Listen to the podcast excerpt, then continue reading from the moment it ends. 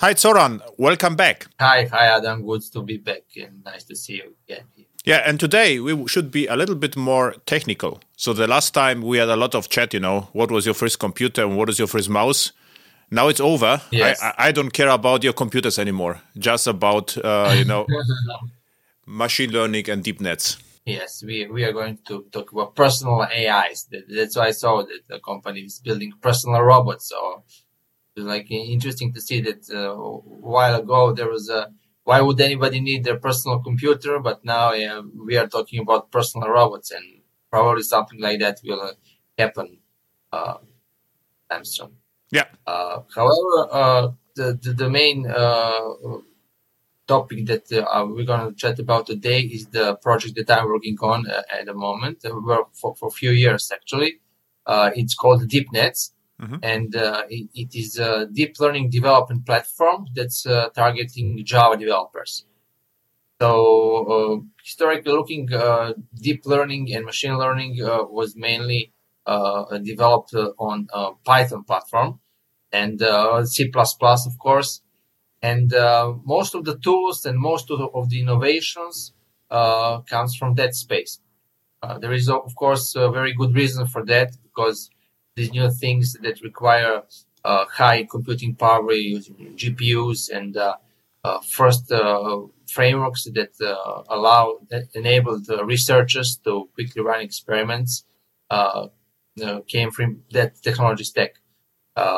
There were some, there still are several other Java-based solutions, but to my personal feel was that it's not uh, uh, they do not have Java flavor, so they are not uh, what Java developers would expect in a way like for development experience, for being user friendly, for having tools that will help them through the process, and uh, that that was mainly the inspiration and motivation for DeepNetts, and uh, also uh, the, the our last time we talked about the Neuroph project. It was like um, my small uh, student project that evolved into open source project uh, that became quite popular, uh, where people recognized that, that kind of uh, Java API style and uh, ease of use, and uh, there is a, a community that that uh,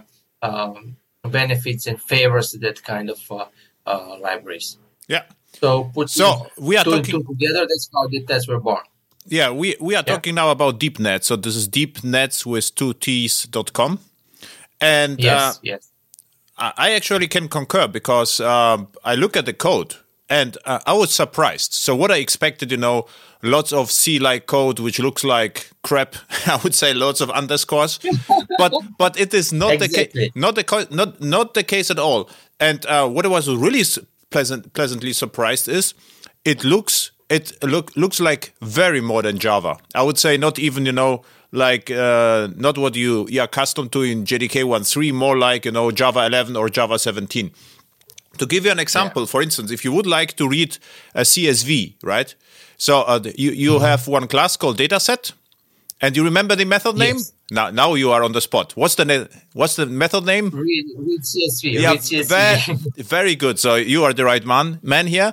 So uh, read CSV. Then the next line is dataset, train, test, split, and then we have max Yes. normalizer, and we have feed forward network and back propagation trainer. But um, it is builder pattern. So the nice story Yes. is you say forward uh, network builder at input layer, at fully connected layer, at output layer, and uh, and so Yeah. forth. So I would say the entire example is, I mean, this is differently formatted, but it's more like seven lines of code, and um, yeah. with two lines of uh, logging. This is the first example from your webpage, and um, and um, I like it.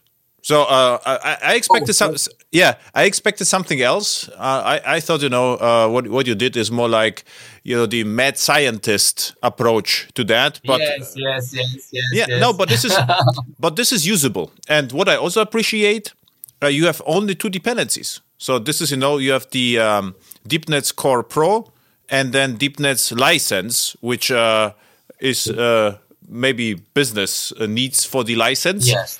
But um, I like single dependency frameworks. This is what I like. Yeah, if you if Yes. you would say I would have to install, you know, Super POM with uh, BOM and and 50 dependencies, I'm immediately lose Yeah. the interest a little bit.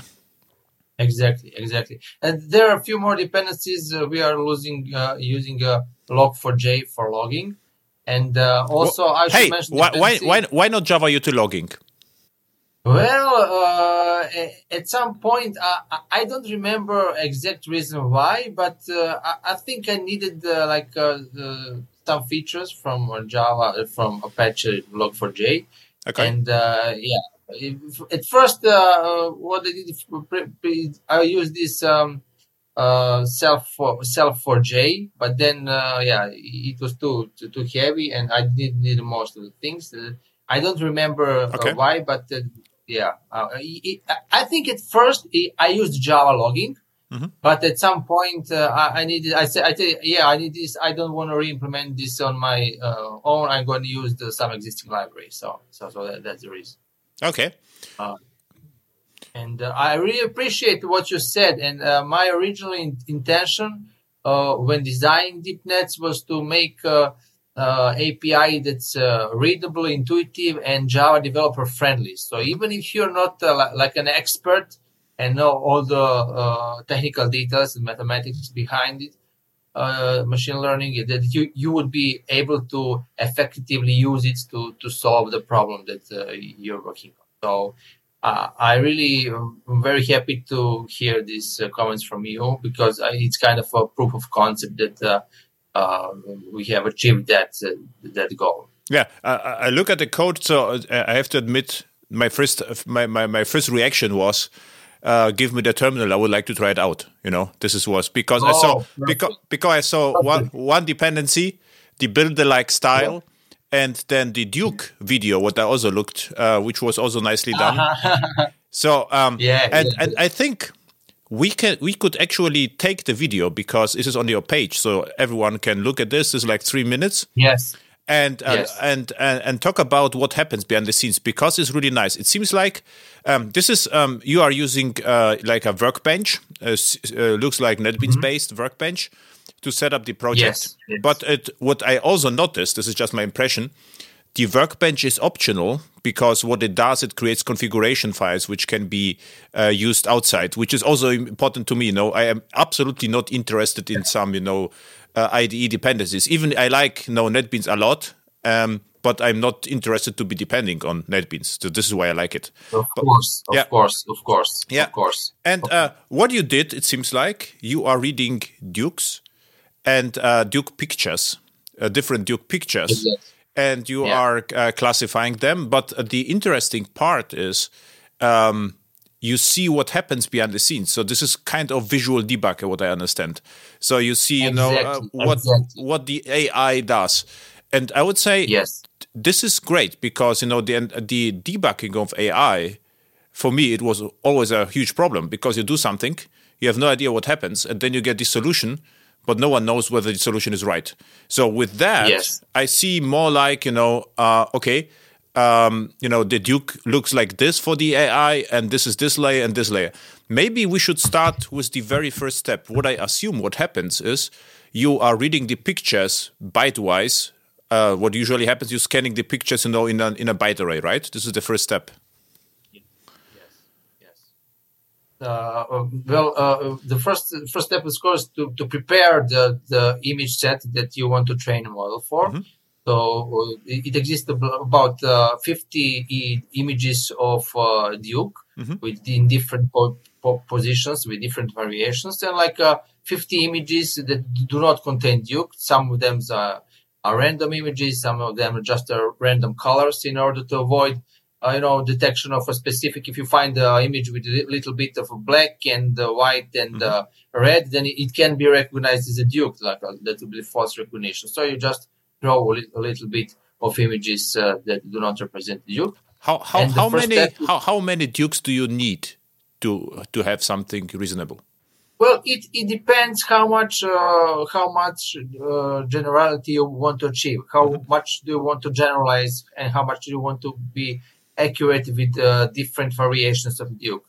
I mean, this is a obviously hello world example, so like 100 images uh, um, is more than enough. However, it is possible to uh, use options from development tool and generate additional images using technique called data augmentation, which is basically generating different variations of the given images uh, with different uh, uh, levels of gray, lightning, rotation, and uh, so on. But this is but basically you could generate new variations of Duke or or new variations of how to call it of the color settings and you know this the uh, the uh, the appearance of the Duke, right? Yes, yes, yes. You can. You, the, um, I don't have many options for that, but, but some basic with a different color, with different uh, coloring mm-hmm. and uh, uh, different uh, brightness, for example, and then flipping image. You know, mm-hmm. from level flip, flip horizontally, flip vertically uh, and you can specify how many of these variations you want to generate and it will be automatically generated for you. But uh, as, as, I said, it, it depends how much uh, do you want to get uh, um, uh, tolerance to different variations. Um, mm-hmm. it, it is desirable to get some, but uh, usually you don't need uh, like uh, a too, too much of that. So, so to my, for my understanding, let's say I only have you know five images, but to train the model I need more. So then I would use a separate tool, yes, read the yes. five images, and generate you know some images with errors or the blurs or whatever to to train the model better. Right? This is yeah. Okay. Yes. Yes. Yes. Yes. And how this technique is called again? Well, data augmentation. Data augmentation. Image augmentation. Okay. And uh, image augmentation. And the all the Duke images are of the same size, or uh, have to be, or well, uh, they are, are, are scaled, rescaled to same size. Originally, they are not of the same size, but when you feed the model, mm-hmm. uh, they all have to feed the model input size. Yeah. So they are all rescaled to the same size. Because are, because the uh, model needs a two-dimensional array, right? This is what you yes. have. So this yes. is like uh, actually, actually, byte array, byte array. Is, yeah, sorry. It is actually a three-dimensional array. Oh, because okay. uh, you have two dimensions, but you have red, green, and blue channels. So you have one channel for uh, one dimension for each uh, color channel. Ah, so you have uh, so there is like two-dimensional array for one color. So you have three. yes. Three yes. layers on top of each other, right? So this is like yes, yes. Okay, yes, nice. Yes. So they didn't knew that. I, I, thought you know if you do AI on pictures, you are always reading. Uh, but you are right. The pixels have yeah. There is so you're separating the colors. Okay, interesting. Um, so yeah, then, no. then then the, this is. Mm-hmm, sorry. So, no, okay, and, and all, all, these details are handled uh, under the hood. There is a cast called example image, you know, mm-hmm. and there is the image set so all these details is something that uh, you as an end user don't have to worry about. Uh, it, has already been solved for you, you know. So just we are talking to explain how it works. But when you do, uh, the, the whole point is when you start working with images, you work with image files and you, you don't care how image stores pixels and about the internal details uh, of image and how do you you know feed the, the these pixels to, to the network you, mm-hmm. you just get a, a, nice nice looking java object with a clear api and uh, uh, readable methods and you just feed it so. yeah exactly and the api is really clean so kudos again to you. So to all listeners oh, they have to, to take a look on that because because it this is what i like you know. I, I think that developer experience and usability is key. This is uh yes. yeah we don't have time, yeah. you know, to, to, to play with thousands of getters and setters. I would say. I hear many tweet quotes coming from this session by me, from you. Um, ho- hopefully, good, hopefully. So, uh, I, I, uh, uh, which image formats are you uh, are you supporting? Can it be JPEG, PNG, or GIF? Yes, it can be anything. Uh, anything that is uh, currently supported uh, by the J- uh, Java Image IO. You know, oh, okay. We mm-hmm. this buffered image. Mm-hmm. So th- there is there are challenges there also, and th- that's something that uh, we are currently working on. Uh, and one of the problem is to solve the uh, Java Im- imaging on Java platform. There are many different libraries and formats, not just for um, in files, but when you load these images in memory And for example, the, there is a problem with Android because it is using bitmap. So one of the reasons why we started the uh, visual recognition API uh, JSR, uh, uh, like a Java standard, is to enable working with different types of images and different uh, formats, different classes for images, and to make it irrelevant, you know, which which on which platform and which imaging class class library somebody is using, but they can use this uh, machine learning and deep learning uh, in Java with any type of images. Yeah, because that's something that that's really you know uh, requires you to dig deeper and figure out what, what, what works with what. And there are the like uh, different formats for microscope images, different formats so astronomy images, and different type of imaging libraries for everything. So we tried to create like a abstraction and API that will enable we're using different, even different machine learning libraries with different types of imaging formats. And, uh, you know, you can use it the same way and maybe replace uh, the machine learning engine, use different imaging library on different platforms and, and so on. Mm-hmm. Uh, what I'm thinking about, way, this is why I'm asking. What I will try to do is just uh, write a simple program with DeepNetts. And uh, what I would like to recognize, uh, is it a person? Is it Duke? Or is it the, you know, the Lego, Lego creature. This should be easy, right? Yeah. So it will yes, uh, this yes, yes. because they are very different, you know. But this would be because you have different Dukes is harder, but uh, just this is interesting. I mean, so, because they are so, so, so different between uh, no person, a yellow Lego creature, and Duke. There's so much difference, so you don't need, I, I hope, too many pictures, and and then it should work pretty well, right? Yes, yes. Uh, ideally, you have like start with 10 pictures of each. Yeah. And uh, and uh, it's a multi-class classification problem mm-hmm. because you have several types of objects. Duke is binary classification because you have like a, only one object. It's, it's a Duke or not a Duke. Mm-hmm. But when you have a several uh, categories of objects, it's a multi-class classification. And there are examples. That that's a one thing uh, th- there are examples uh, that will he- help you get started immediately. So you can just a little bit uh, look at the code, understand what's going on, and modify the example to to work for for you. And uh, even if you use tool, uh, which is by the way free uh, free to download and use for for development purposes, it, is even easier and gives you more options. And one of the main problems it solves is that uh, allows you to quickly experiment with different settings and guides you, especially if you, it is something that you're doing for the first time. Uh, you don't understand maybe all the settings and how, how to use them.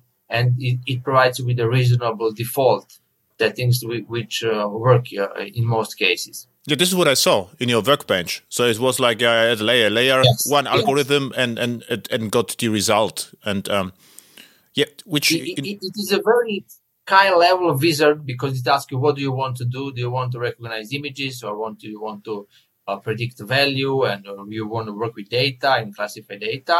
Then in the next step it asks you how uh, do you have uh, like uh, two types of images or more types of images? That it requires like a and replaces like a very low level technical machine learning terms with uh, something that a general user understands he knows what he wants to achieve.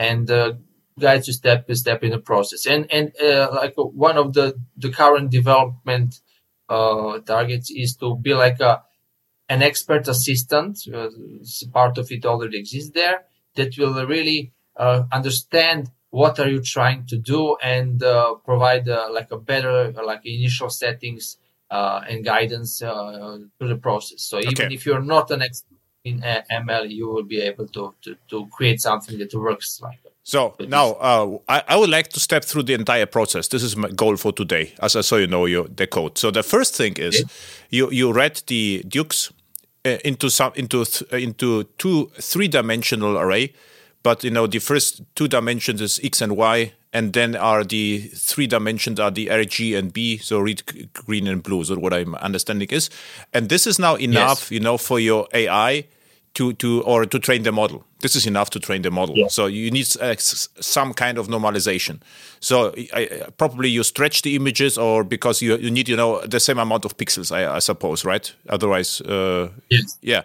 So what happens next? Because what I saw, the, you have multiple layers, and uh, my understanding, what you are doing is is like you know you have the input layer, and there are a couple layers in between, and there is like yeah, the result is the output layer, and uh, the your machine learning stuff just connects you know the dots between. Thus, you know the it, it, it makes the signal flow between in the black box and I get the result back. This is, a, I would say, 10 seconds, you know, uh, explanation. Yes. What, that's, pretty, that's pretty much it. Yes. yeah. Yes. So now, Like uh, view, it. yeah. And um, so, okay. So what is the first step, what you, you what you are doing in this example? So just the example from your video. This is important for your listeners, you know, the, the, the Duke example. So what happens first? Uh, well, first uh, there is a, like a forward pass, and you in which uh, you, you- feed the image to the input of the network, and then network performs calculation and uh, uh, provides us, uh, like a guess whether the input is uh, Duke or not Duke. But uh, let's say the first comes the training phase. Yeah. And during this training phase, uh, you feed the network with images Yeah. and you feed w- what is the output, the uh, like information. Is it a Duke or is it not a Duke? And when network gets prediction whether it is a Duke or not Duke, it calculates the error, how much it it missed, uh, uh, like a probability estimation. So a network, uh, the output gives a probability that the given image belongs to a specific category. And uh, based on the difference between uh, the, the uh, predicted probability and the actual probability, which is uh, given is, uh, as a part of a training set, uh, the network calculates error uh, and then uh, uses that information to adjust internal parameters in order to become closer to, to, to the correct prediction. So what I will have And, to do uh, is I, I have the 30 pictures, or let's say 20, person or Duke, just for me, you know. I have person or Duke. So I would uh, I would uh, read, let your machine learning software read it, and then I would just tell from the beginning Dukes or not Dukes, and uh, the, the your machine learning software, oh, sorry, your model training software will uh, calculate the error internally and try to adjust until threshold is met. So I, I think what will what will also happen is like backtracing internally. Maybe you say, okay, I'm I'm, I'm going to the wrong direction. I have to to roll back. Something like this maybe happens internally as well, right? That Yes, your training yes, model, you say, okay, okay, uh, you know, the error gets greater and greater. Whatever strategy I I, th- I thought about is wrong, so I could roll back this decision and do something different, right? This can happen.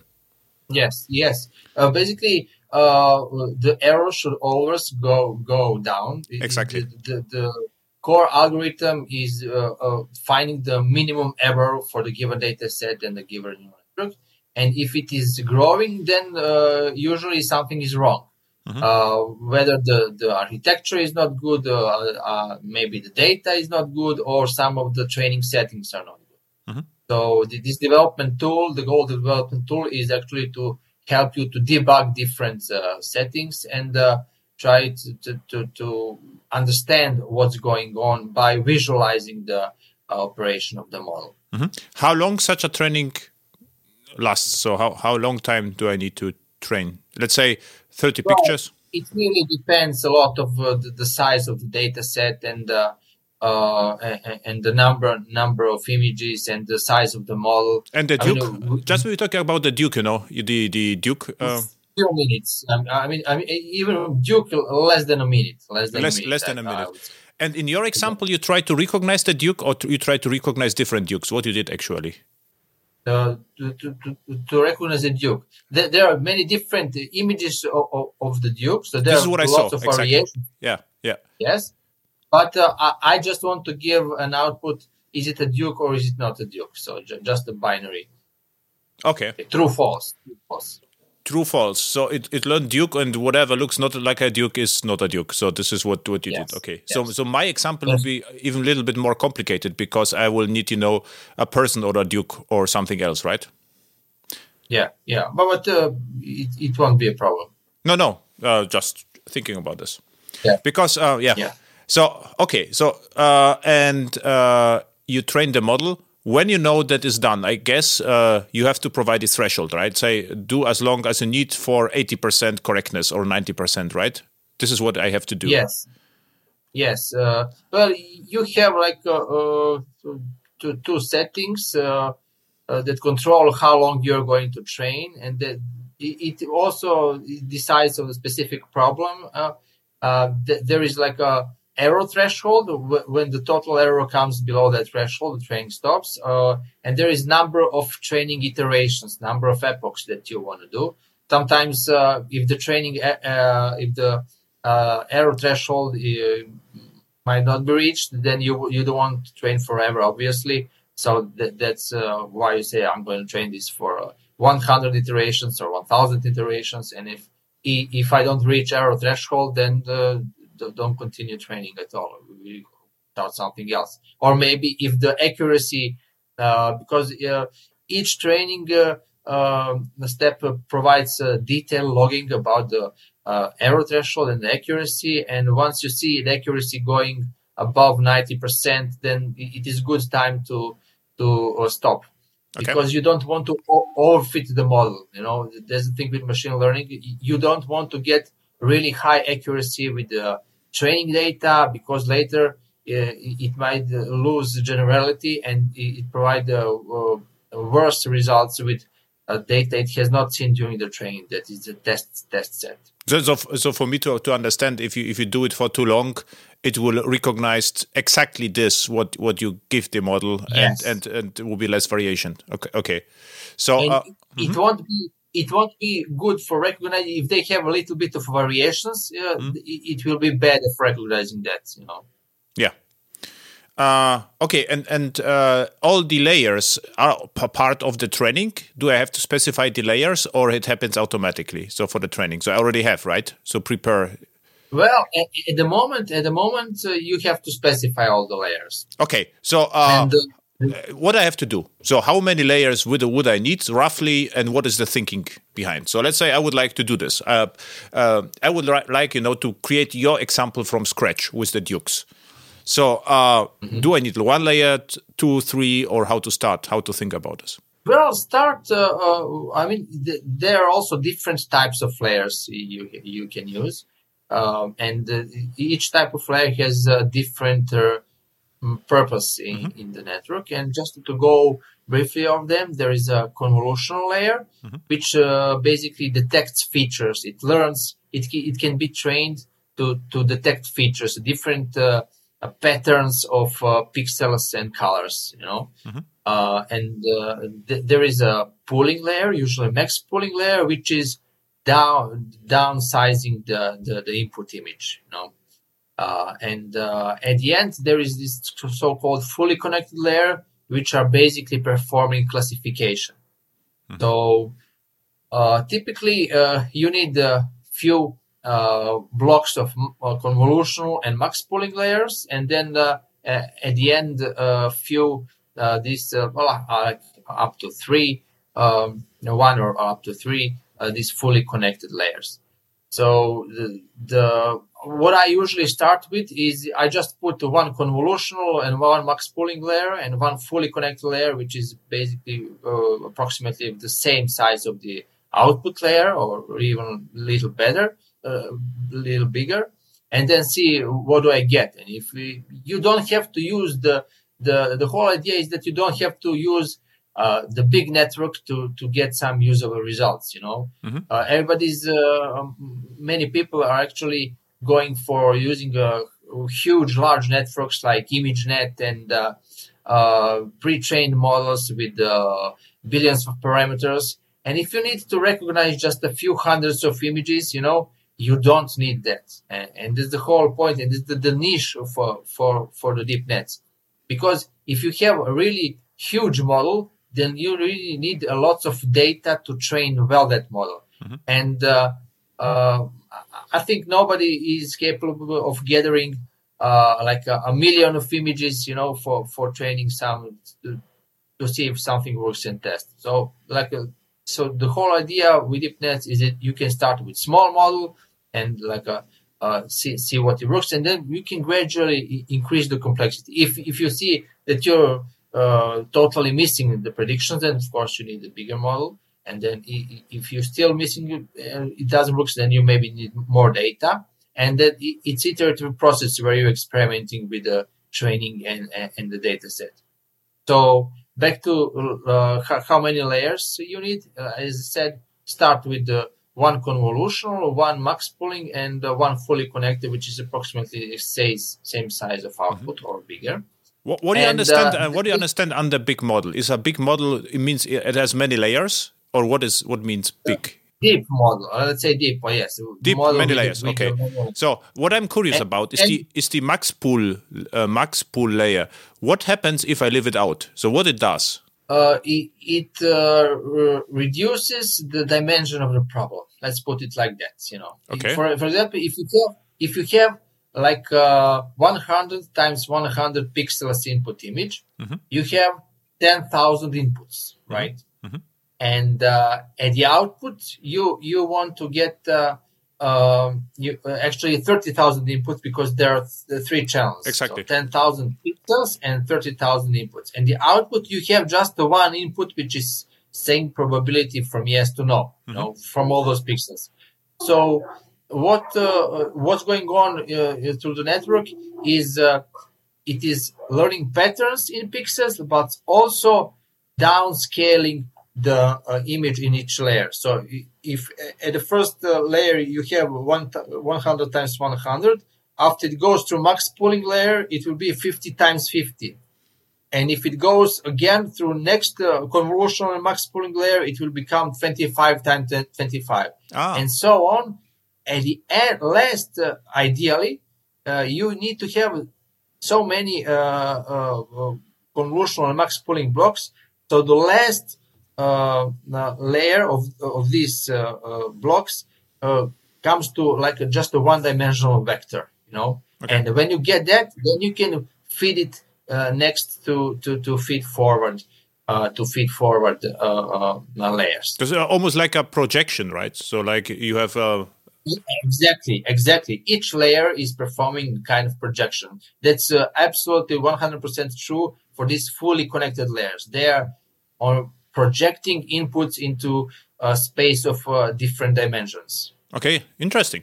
So, uh, and the convolution layer, what what it does exactly? So the we, we the, just the the max pool layer is like the projector. It it it it sees you know a huge two-dimensional array, so multi, but let's say one dimension just of red pixels. It sees just the red pixels and creates, you know, a smaller, uh, less uh, precise. Of course, this is because we are losing yes. precision, right? We have to lose the precision to have predictions. So there's like less precise, like a little bit blurred, right? Uh, this is my understanding.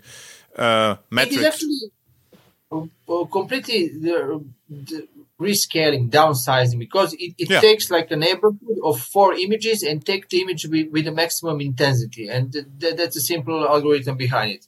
So as a result, you get image that is uh, twice smaller in size after each uh, pooling layer. So th- th- there's really nothing, uh, nothing, no magic there, J- just two times smaller images. But uh, another thing that we haven't talked so far is the so-called channels in the in each of these layers.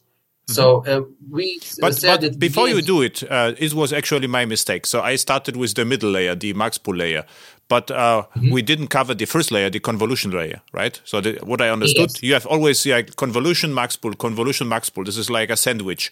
So yes. the convolution. Yes. What uh, what what is the convolution about? Why we need it? Well, we need it to to uh, detect patterns in images. So mm-hmm. we, you know, all these uh, effects in Photoshop that, that, you can see, they are using a kind of uh, imaging, image pre-processing, uh, image processing technique that is based on convolution. You know, mm-hmm. so with convolution, you have like a filter, you have like a small uh, square uh, three times three or five times five pixel that you slide over the entire image and you know you know you apply it on each position in the image mm-hmm. and then you can enhance edges or you can uh, detect horizontal lines or detect uh, vertical lines or detect uh, certain uh, uh, colored patterns in, in the pixels and something like that. So that is performed using convolution. So convolution like is basic, really basic image pre-processing techniques. And by the way, there are also uh, uh, classes for convolution in, in Java. Uh, Java is imaging MPI, which is a little bit different, but uh, essentially uh, the same.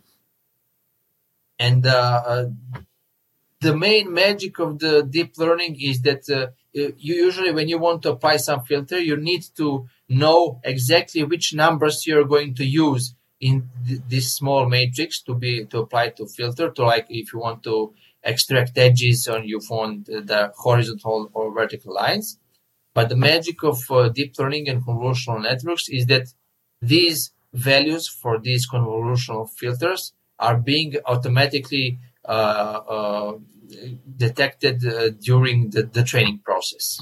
So we made the discovery of the, the these uh, settings uh, as a part of the training process.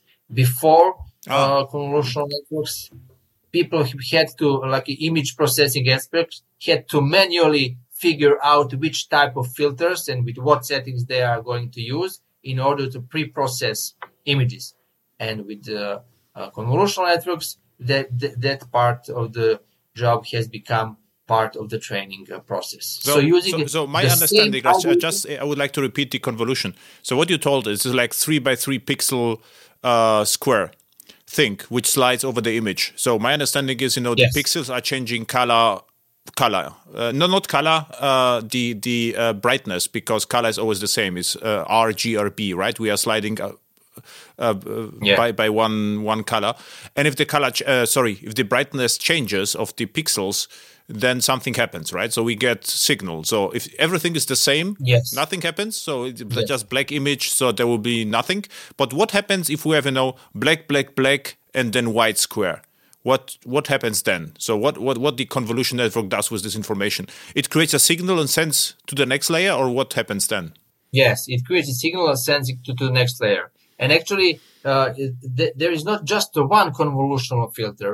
In each convolutional filter, you can have a several of these feature detectors. You know, so one might be detecting uh, a white pixel on the black surrounding. The other might be detecting uh, green pixel, uh, and the third one might be detecting a green uh, and blue pixel in different com- combinations. And these channels in each convolutional layer detect uh, react to different patterns in, in, the input.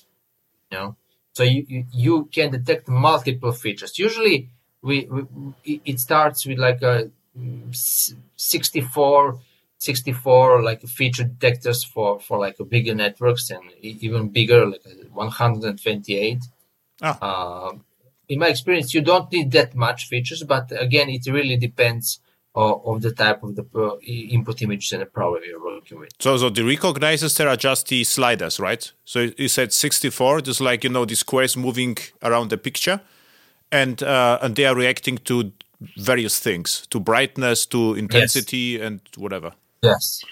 And yes, that, that meant yes, 60, yes. 64 different, different, how to call it, patterns. Which are feature feature detector pattern detectors. Uh, okay, feature is a pattern. Is feature and pattern the same? Well, yes, yes, patterns. Yeah, the, the, patterns. Well, depends how, how you look at it, but uh, you're looking in the patterns of the of the um, uh, pixels in images, and you again you can say those are the uh, important features when you say if the image contains uh, uh, specific types of angles and edges and uh, pattern combinations. Ah, so the feature would be I'm searching for hard hard shape or hard line, right? and this yes, is the feature. yes, and yes. this could uh, involve multiple patterns because to recognize that we need you know uh, uh, color changing pattern whatever. Okay so got it. So yeah. we need the convolution just for images right? I would say to to to to to, to recognize changes in images or no changes in any byte arrays right? It doesn't have to be an image It doesn't have to be image. Yes, it is even they're even being used for uh, text processing, natural language processing. They can be used also for like uh, audio processing. So Exactly. because th- this kind of convolution, uh, like uh, in signal processing theory, you know, y- you can uh, use it to to find a pattern uh, in, a signal. You know, so so like you are using like a template matching. You know, th- th- that's the easiest thing. You, you find a, te- a template of a pattern and then you compare it at uh, each position of, of, of the signal. Well, basically, uh, that's it, and it can be applied to any kind of signal. Just in this case, it is uh, being applied uh, to images. And uh, uh, technical term that- that's it's not the real convolution in a mathematical sense, because convolution in mathematical sense is just basically composition of uh, function with some integral. Uh, it is called cross correlation. So, but, but Cross-correlation. basically, it, it is a sliding window uh, uh, over the the image. sliding window over image. So recently, I did a, you know uh, some some projects with streaming and Kafka, and we had sliding windows over messages. So actually, uh, Mm-hmm. yes. we we could actually pick some values from there, and they are actually interesting values because there was a production data, and uh, use it and uh, you know use convolution network to to search for anomalies. Right? We can say you know all the products have to look Yes. the same. Okay, I got it. So, uh, or, temperature, right? We can have an array of uh, temperature measurements. And this is very simple. I mean, what is well array, and I could just uh, read and and recognize the changes. Yeah, yeah, yeah, yeah. Okay, perfect. So uh, now I got you. So what it means is, if we are just uh, we have a let's say huge images, large images. So then we will probably need more uh, the uh, convolution and max pool layers, right, to reduce the size to something smaller, right? Yes. So also Yes. okay. So it's image size the and bigger it is, the more features you, you need more layers basically that, that- that's the an exact exact number it is it is at the moment it is impossible to say that the way that people are solving that is uh, like uh, using automated this auto ml like generating different architectures and trying out what works and not. And uh, part of it part of it uh, is available also in the la- last release of uh, DeepNetts but just for the feed forward networks. Still not available for convolutional, but in future releases it will be also this automated procedure of uh, ex- experimenting and uh, tweaking the, the models. Super interesting. So it means for the Dukes we need uh, convolution, max pool convolution, and then uh, let's say what I will see visually, because what you have is a kind of if, uh, like a flow diagram looks like in your. Uh, you have like you know the boxes and the line. So uh, you will probably see how how to call it how how much the the model or model the input is already reduced, so we can stop with the layers, right? This I will recognize in your Yes. chart, your diagram. Yes, yes. So, and at the end, we need a different layer. You said. Uh, yes. Uh, well, at the end, you have uh, we have output layer. The output layer pro- provides like a predictions, but in between the usually the last max pooling layer, the last box convolutional max pooling layer, is, there are a few fully connected layers which uh, like uh, perform classification. So they they uh, transform these uh, inputs uh, and and combinations of uh, features from pixels extracted from pixels and try to to like uh, map them to, to to to right probability. So basically, these fully connected layers are trying to divide that input space and say, okay, these type images with this belongs to this category, with, and images with these pixels belong to uh, the other category. So and, and this is uh, which layer is it? Again, this is the uh, fully it is connected. called convolution, or it is called the fully connected layer. Fully connected layer. Uh-huh. And uh, why fully connected? Because it, it just uh, re- reads everything and, and writes. There is no there is no projection, right? Or why it's fully connected? Uh, it does it, it, it does perform a projection. However, it, it is it is it is using a different pattern of connectivity. The fully connected layers, each input of fully connected layer is connected to all outputs uh, from, from in a previous layer. okay. So the, that's all. Uh, while uh, with the uh, convolutional layers, you don't connect all uh, all inputs to all outputs from previous layer. You only connect to a specific region of five times five or three times three, three pixels. And that's how you, with convolutional layers, actually uh, save a lots of connections and lots of computational uh, power, you know. So mm-hmm. that's the difference. So con- convolutional layers use, use like a, a sparse connectivity while fully connected layers are using uh, like a dense, fully connected uh, connectivity pattern. Mm-hmm. Okay, got you. So we have the fully connected layer, and they are uh, already classifying. And uh, yes. and, the, and, the, last layer is uh, the, the, output layer. The output layer uh, gives it's using a mathematical function called softmax, and it, it, it gives probabilities. You know, mm-hmm. well, actually, it, it depends uh, if you're using a, a, binary classification, like in Duke's example, uh, then it is using a, a sigmoid function and uh, it gives like a probability for a single class. Mm-hmm. And if you have multiple classes, then it is using like a softmax function, which kind of gives a normalized probability for uh, several classes. Okay. So basically, it, it is same as fully connected layer, just by using a different function, it performs different different uh, role in the network. Okay. So and and the model, what I get is this a jar? The model then, if it's fully trained, what I get out? Uh, uh, yes, you can you can pack it as a jar. Basically, when you're you you working in Java code, you get a serialized uh, DNet file. Mm-hmm. Uh, but in this uh, environment, you can just right click this uh, DNet file and pack it uh, as a jar. Ah, uh, is this Java serialized DNet file?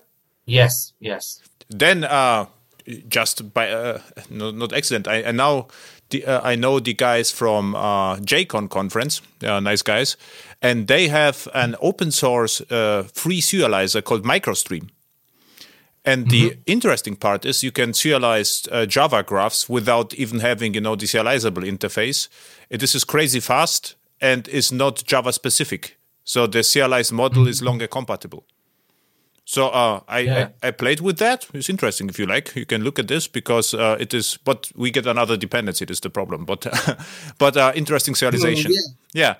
Um, yeah, if there's some uh, features that uh, and maybe uh, solves problems for someone why not yeah yeah just just this was because uh, I, I i thought about microstream and now you came with serialization this was just yeah thought okay so mm-hmm. i get this uh, okay i get the serialized java objects the, the serialized java model how to use that yeah well you you can just deserialize it and uh, you you get the instance of the train network in your application and then you feed input to your to that neural network and you get uh, the prediction. Yeah, but what I would example. like to have is a exactly the, as as nice API as DeepNetts. So I would like to have you know, uh, um, give is the image a Duke a method, and I pass you know a byte array of the image, and I would like to have you know the the and a float or double back with the probability whether it is a Duke or not. This is what I would like to have. How to implement that? So we need a single method, right? Yes, that, that, that, that's exactly what uh, VisRec API is. That's this JSR 381. Okay. It, it, it, gives you exactly that. And oh. it, it, can work with different machine learning models and libraries and with different types of images. And you're implementing the, this, the, this, this JSR? Uh, yes, it is being, I think even on this tutorial, there is, uh, yeah, uh, the, uh, below this uh, uh, video, there is example of like you have few few lines of code that shows you how to how to use it. You know? So what I'm searching so for a co- convenient way to get either a Maven module. This is what I will need because I guess we will have to retrain the model often, right? So we need a process like a pipeline, machine learning pipeline, right? So yes, yeah, yes, yes. So so what I'm what I'm what I'm looking for right now is uh, in my enterprise Duke recognition project is to you know to train the model then get a jar, then embed the jar in my service and use it. So this is what we have to do. So what are the exact steps with DeepNetts to achieve that? Well, uh, I mean, uh, you, when you generate jar, you can import it into Maven, right? Yeah, and but you, but you can generate a jar. You can generate a jar, right? Yeah. Okay. Yes, yes. Yeah, I can only generate a jar, and uh, you can put whatever you want information in its manifest file, or you need uh, when you're importing into Maven like a binary. no? this this is not a problem. What I'm what I'm what I probably will do is I will embed the entire thing in a in a Maven project anyway, and then uh, and then uh, your model will generate a serialized object graph, and then I will read the Mm-hmm. object graph with a Maven plugin into the jar and load it and wrap it. Right. This is what what needs to happen. Yeah. Right. yes. Okay. Yes, yes. That's how how it can work. I mean, one thing that's really nice is that uh, usually one of the challenges is to like, like lots of uh, like experiment experiment management and what uh, what worked the best and how do you log all this information and know what you have been using for training the model and uh, for building some models. So after a few months, uh, when you realize you need to do it again, you have all the information.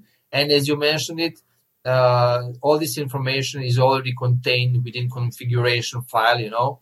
So maybe all this information for building model can be included in manifest file, you know. So when you come back and need to rebuild the model, then you can uh, just, uh, start from that uh, from that uh, uh, configuration and use use the same data or uh, add more data with new examples that you figure out during the production, you know. Okay. So that's So uh, So uh, why I'm asking because uh, we did some machine learning, and uh, w- in one project was with Kafka. So uh, the uh, the training happened uh, in in a service, and then the ready to use model was just a message in Kafka. You know, so we listened to the message, this, and then we read the model, Oh. and, and this was an update. And um, and I thought, you know, eh, with you, with DeepNet is even even even in more interesting. And now I'm working a lot uh, in in clouds in Azure and AWS mainly, and um, this would be not Kafka, maybe Kinesis. So we would have uh, a machine learning service which just you know I, I can send images, it just uh, learns, so it runs in the entire time. Let's say. Uh, on um, Azure was Azure App Service, or on AWS would be Fargate. So they they they they, they run entire time, and and I, I can just you know feed the images, and then I'm done. So I will send a REST request. Now you you you are okay. Go for it. And this and now something has to be happen, right? So um, uh, in your case, I would say is fine because then I only will need the serialized model. The serialized model is just a message. I will send the message out to Kinesis. This will trigger a CI/CD pipeline, and the CI/CD pipeline with th- all the magic with jars, Maven, and and and even this would be the best thing. It will check in the ready-to-use model to Nexus. And Yes, then I have the, yes. and then I have the new version. And as a developer, I'm just you know referring to the jar, embedding into my microprofile Quarkus application. I'm ready to go. So this is what I thought about the entire time, how to automate that. But uh, because it's Java, is even easier in my world, you know. So- Yes, yes, yes, yes, definitely. I mean, this is like uh, maintaining the model is really one of the challenges and keeping the whole information history. But uh, that's the whole point. If we use the existing Java infrastructure and tools, it really solves. Uh, it uh, re- you, reuses solutions for the, that are already out there, and every, all the Java developers uh, knows how to use them. There is existing infrastructure, so it makes a lot of things easier. And that's why one of the reasons why uh, machine learning and deep learning for Java. Yeah, uh, because you know the main feature is also Maven, so we get you know the consistent versioning Yeah. and repeatable builds. So um, okay, nice. So um, how fast is the model? So let's see. Uh, just thinking about the Duke. Let's say uh, I would like to recognize. Uh, I have a camera running, and I would like to recognize whether uh, you know uh, uh, someone in front of, of of my of my house is, for instance, uh, a UPS man, someone from the family, or a dog. Um, is it fast enough to do that, or Uh, yes, but uh, it cannot recognize the, the, the directly a video. You know, you just extract a specific Yeah. image. You just Yeah. take a Yeah. photo snaps. Yes, of course, it is fast enough to do that. It cannot. It is not fast enough to do real time video, but uh, the things like that to recognize someone, it, it, it is. It, it doesn't have to Fine. do right. The camera could uh, pick, uh, take you know one second uh, snapshots of pictures, and and this Yes, yes. it doesn't have to be a video. yes. So this would be even cheaper camera. This Yes. this could work. Yeah. And um, Yeah. and this could run on Raspberry Pi or something. Not a problem, right? Uh, no, you know, yeah, it, it could, it could run, but it depends also on the size of Yeah, images yeah, sure, sure, sure. run. If I have a fit with no 8K image, it, it may be problematic. Of Yeah. Another Exactly, question: exactly. um, GPU does it help you or not? at, at the moment we don't have GPU. We Mm-hmm. just and that's one of the things we just uh, using plain Java threading, you know. Yeah. So multi-threading in Java, and uh, it uh, frees you from the dependency of uh, you know GPU Yeah, and sure. uh, these native, native, native libraries. Uh, it, but the, the, interesting thing is that it, it is very optimized implement, implement- implementation, so it it that provides like a comparable performance for inference. And uh, in a recent use case uh, on Android, uh, with blog published on Fu- Foojay uh, by Gerchen, uh, it is uh, uh, showing that uh, it has really like a only uh, a little bit slower than the solutions that are using uh, GPUs. But you are also in- still using. You are investigating GPUs, or you say no? Yes, yes, yes. Uh, uh, we are investigating GPUs, and I, I think we definitely go with the uh, compatibility with TensorFlow and probably uh, supporting uh, NVIDIA GPUs like uh, cuDNN. So th- th- there are many different things uh, when it comes to GPUs, but it, it is uh, really uh, next era area of innovation. You know, lots of so deep learning accelerators and chips are being available, Mhm. and uh, it is an important decision to to see which GPUs and which specific uh, features to to, to, to support, and it will probably depends a lot of the use case and these uh, initial customers. And have you had the chance to test, you know, the Apple M1 chip, the performance? No, no. Th- th- th- this would be interesting because it has unified Yes. memory, and uh, this could be uh, interesting, you know, uh, benchmark for your for your. Uh, Yes, yes. Mm-hmm. Yeah, when- when you're going with the specialized chips, you really need to use the, the, their very specific drivers and so on. But, but I mean, with Project Panama, wh- when it becomes ready, the, the things would become uh, much easier. You know, and and uh, Project Loom could be a benefit for you. I'm not sure. I'm not sure. I, Okay. I think only Panama would be relevant. Uh, if you want to really use GPU, then you would probably go with with, with Not not GPU, but but but lo- lots of threads. You know, this is what I thought. If you need lots of threads, then maybe you know Project Loom would be interesting for you. No. Yes, eh, it can be make it faster, but uh, no, if you if you want to do it in a way that it is being done, you know, TensorFlow and other deep learning frameworks, you just put everything on the GPU, it does the job, and you Yeah. get the results back. So you and all the threading, everything is going on, on the GPUs. So now, uh, this DeepNet is also commercial. So what what what I get for free and what I have to pay for and what I get for for this. So how this works? Well, uh, we do have a, like a flexible licensing model, and uh, we give for free for development to, build the pilot projects, uh, prototypes, and uh, when you want to, to put it to production, depending on depending on the volume, number of applications of users, and so on, then we come to somewhere like a, a reasonable pricing for a specific use case. So that's something that is is still uh, very flexible, but you can see if it works for you and if it works for you and if it's making you money, okay, then, then we can uh, see see how it can work uh, with partnership for both of us. And do you have thought And about even- uh, if you let's say uh, an an open source developer who just tries you know to recognize dogs or Lego creatures or something like this, can it be also used or is it? I mean, yes, of course, of course, it is free for personal use. ah, It's free for personal use and in commercial use. So it is. So you get money for it. So if I'm using this in commercial space, then I, this is just no n- normal. I will I would Yes. have to contact you and You just pay with it. You can play how, how much as you like. Yeah. But if you're making out from it, you it's fair to give us uh, a bit of it.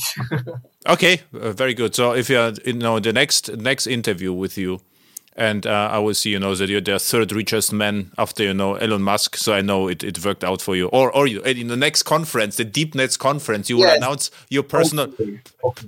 personal robot, you know, like Elon Musk. Yeah, so this is, yeah, this is my personal robot, and it works uh-huh. completely uh-huh. with DeepNetts. And uh, I started, yeah. It's uh, that doing things for us and interviews and stuff. well, perfect. So, uh, I yeah, it, it was great. So uh, it was fun for me and uh, a nice project. So where people can find you know DeepNetts or you and how can you give money in all the commercial projects? So how how so how it works? So first the homepage is deepnetts.com. Deep is uh, two e's and two t's and dot com. DeepNetts. I will put it in yes. show notes.